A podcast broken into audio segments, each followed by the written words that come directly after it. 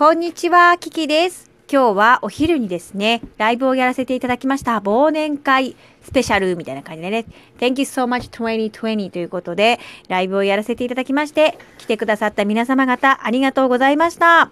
総勢リスナー様はですね、今日は1時間、あの、3 60分ね、拡大スペシャルで送らせていただいたもんだから、えー60名様ね、トータルリスナー様来てくださいまして、それからいろんな方がギフトをくださいましたね。どうもありがとうございます。で、私は本当に今日は聞き流してもらいたかった。ね、どちらかというと、まあコメントで皆さんどんな1年でしたかっていうのもね、拾わせていただきました。まあコメントくださったからね。で、まあ、それもそうだし、まあ、それから、まあ、お仕事中の方もいたと思うんだよね。今日平日のね、そのお昼間の時間だったからね。そう、はいね。はい。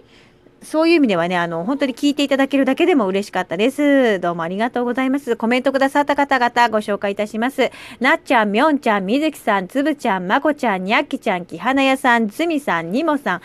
ま、んーんまみへいさん、たきびお兄さん、とうきさん、うしんちゅうさん、豆腐ドーナツさん、あんこ、お団子あんこさん、銀の城さん、ゆうげんさん、トントンさん、ペ様もギフトもいただきましたで、ありがとうございます。読み上げてる方で、漏れがないといいんだけれども、どうでしょうか？大丈夫でしょうかね？ありがとうございます。えー今日はね、それこそ30分拡大というか60分でね、あの、送らせていただきまして、ありがとうございました。あの、乾杯の発声は皆さんの新たな日々に乾杯ということで、今日から風の時代に切り替わるよという日だったんですね。実はね、12月の22日から、えー200年ぶりに土星が近づいたっていうふうにみょんちゃんが教えてくれたね。そういうことで、あの、時代がね、一つ新しく変わるというふうに以前から言われておりました。地の時代から、えー風の時代へということで、変わっていくそうでございます。ね、皆さんまだそういう実感が特にないかもわかんないけれど、まあ、実際そういうふうに変わっていくっていう節目の日なんだよね今日はね。じゃあどういうふうに変わるのかっていうのを簡単にご説明させていただくとある方のツイッターにこんな分かりやすい表があったので私の自身のツイッターにも載っけてあるんですけれども読み上げさせていただきます。地の時代っていうのはお金や物質だったけれどそれが情報体験人脈になっていきます。それから所有するというものからシェア共有をするっていう世界に変わります。えーえあとはね私これが一番しっくりきたね。蓄積積み上げていくっていうよりは回す循環。私もよくねここラジオでよく言ってたよね。循環循環言ってたね。あとはそうね縦社会から横のつながり。つまりまあラジオトークもまさにそれじゃない？友人仲間対等ってこういうことね。それから、まあ、自分自身の成功や上昇みたいなところから心が喜ぶことへっていうねそういうふうにあらららいろいろ変わっていくっていうね。時代になっていくそうなんですね。で、それこそこのライブの中でも言ってたんだけど、昨日ね、なっちゃんの息子さんが夜中にね、ギャンナキザウルスになったんだって。で、起きるとかじゃなくて、ギャンナキザウルスだったわけ。だからそれはね、初めてだったっていうふうに言っていて、で、うちのコキキちゃんも、本当にその3時21分になんかそういう動きがあったらしいんだけど、ちょうどそれぐらいの時間に、あのー目が覚めちゃって、ちょっとしばらく寝てくれなかったんですよね。で、不審中和さんはちょうどその頃に起きて、ヤギさんのお世話をしていたということでね、あの、皆さん、どうでしたでしょうか？今日の明け方っていうんですか？夜中の3時ぐらいっていうのはどういうふうにお過ごしでしたでしょうかね？もしかしたらそういうのを感じやすい人もいらっしゃって、何かはいつもと違ったっていう方もいらっしゃったかもしれないね。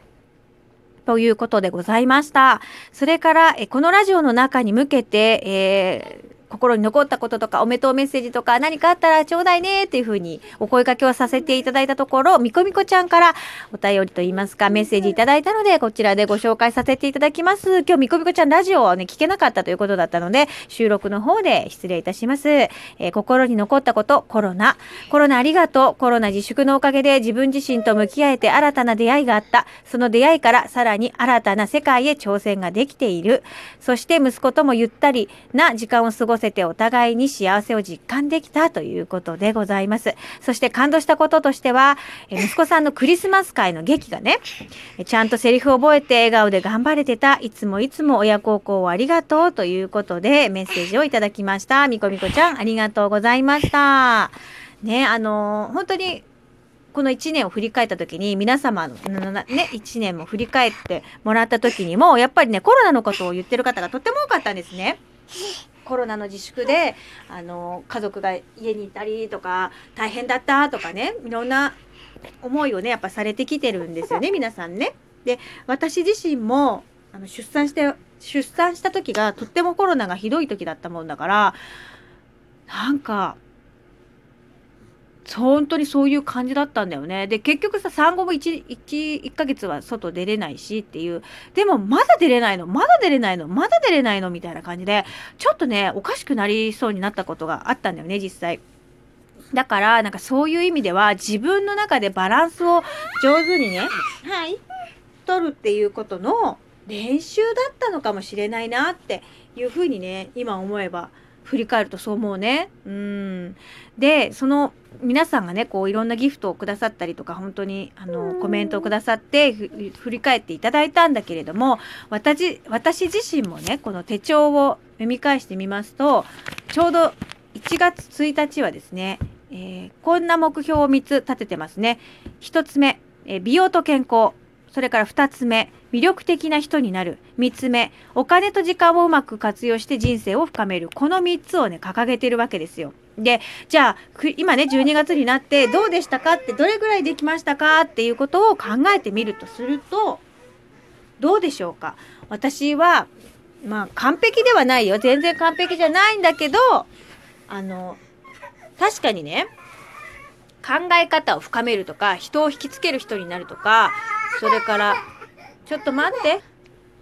もう何回なんなんどこまで言ったかわかんない。今一回止めちゃったからね。あまままままままままままままままわかんなくなっちゃったんだけどとにかくね自分の中でやっぱり決めた目標っていうのはさいつでも見れるようにしといた方がいいね忘れちゃうしねちょっとねうんだからそうだな深めれてたらいいなと思うしでも自分の中でもやっぱり子供が生まれたことでね彩りが変わったしラジオトークを始めることで一日にね一体何人の人に出会えただろうかって考えた時にお家の中にいるのにさこんなにたくさんの人に出会えるってことはないじゃないですか。ねだってさお家から出ちゃいけないよって言われたりとかする世の中だったのに安全に人に会えるなんて嬉しいよね。だから、この皆さん口々に言ってらしたのよね。ラジオトーク始めれてよかったって。で、それこそ同じ時期に始めた方らもね、いましたよね。で、そういう風な出会いがあったからこそ、楽しかったんだよね、と思うのね。もう残すところあと、えー、今日が22ってことは、8日ぐらいですか ?8 日 ?8 日じゃないか、9日ぐらいあるのか。なんだけれども、ぜひね、その2020年にたくさんありがとうの気持ちをねうん私は残していきたいなっていうふうに思うの。ですごく不思議なことに2011年からの10年日記っていうものを私は買ってたわけですよ。面白いでしょ？で、ちょうど2020年で終わるんだよね、その10年日記が。だけど、私全然書いてないんです。2020年の日記をほぼ書いてないんですよね。なんで書いてないのかわかんないけれど、なんか書く気がしなかったんですよ。それ以外に私は育児日記を書いてたり、ブログを書いていたり、なんやらかんやら他のものに書いてたからこそ、最後の年にもかかわらず、子供が生まれた年にもかかわらず、その10年日記を書いてない。なんでかって今考えてみるとねなんかその古い自分の記録のところに自分の最新の記録を書く気がしなかったっていうのも一つあったと思うのよ。で、それこそ私のこのなんだ、ライブとか聞いてくださってる方わかると思うけど、過去の恋愛がね、この10年間でやっぱりあったわけ。まあ、10年皆さん振り返ってもりゃ、そりゃ10年の間にいろいろあったよね。って思うんだけど、そういうところになんか今の自分を乗っけたくなかったんだろうね。だからほぼ開かなかったんです。だから、本当だったらオリンピックイヤーだったんですよね、今年ってね。皆さん忘れちゃいそうだね。確かにそうだった。オリンピックイヤーだったんだけど、そう考えるとさ、なんか、ちょっと予定が狂った部分ってあると思うんですよね。うん。で、今まさに、その、何て言うかな、転換期の中にいるよっていう方も私の感覚だといると思うの。いるとは思うんですよ。いろんな方がね。だからこそ、あの、なんだろうな、この波に乗っていただきたいというか、うん、そう思うね。で、私も、あの、出産した年だし、今年はね、うん、新たな自分になっていく大事な節目だなっていうふうに思うから、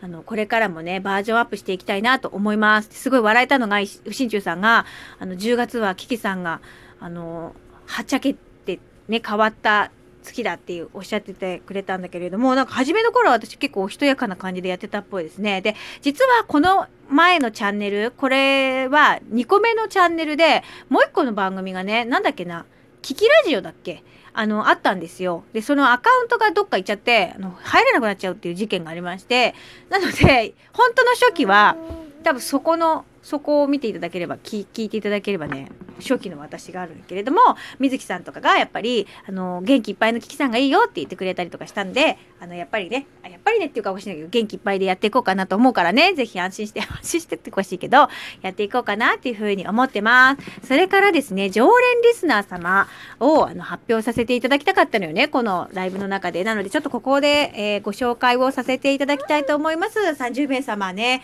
えー、時間が足りなくなっちゃいそうなのでちょっとやっぱり次の回に回そうかな。ごめんね。ちょっとね途中で切れちゃうとまずいなと思うのでね。はい。それから声の聖母もお届けさせていただきたいと思いますので、えー、ぜひ皆さんね、どこでご自身、あの、ご自身が出てくるかな、みたいなところ、ちょっと楽しみにしてください。あの、よろしくお願いします。あの、コキちゃんがいる中でのね、収録になっちゃうもんだから、ちょっとあの、お声が遠くなったりとかする部分があって、ごめんなさい、聞きづらいかもわかんないけれど、よかったら聞いてください。そしてこの後ですね、もう一本、えー、収録したいと思います。今日来た私にが、ん、受け取ったお告げです。それはぜひ皆さんにもね、シェアハピしたいなと思うから、ちょっとこの後トークで撮らせていただきたいと思いますので、よろしかったら引き続き聞いていただけると幸いです。ということで、このトーク聞いてくれてありがとうございました。Thank you so much. マハロラブ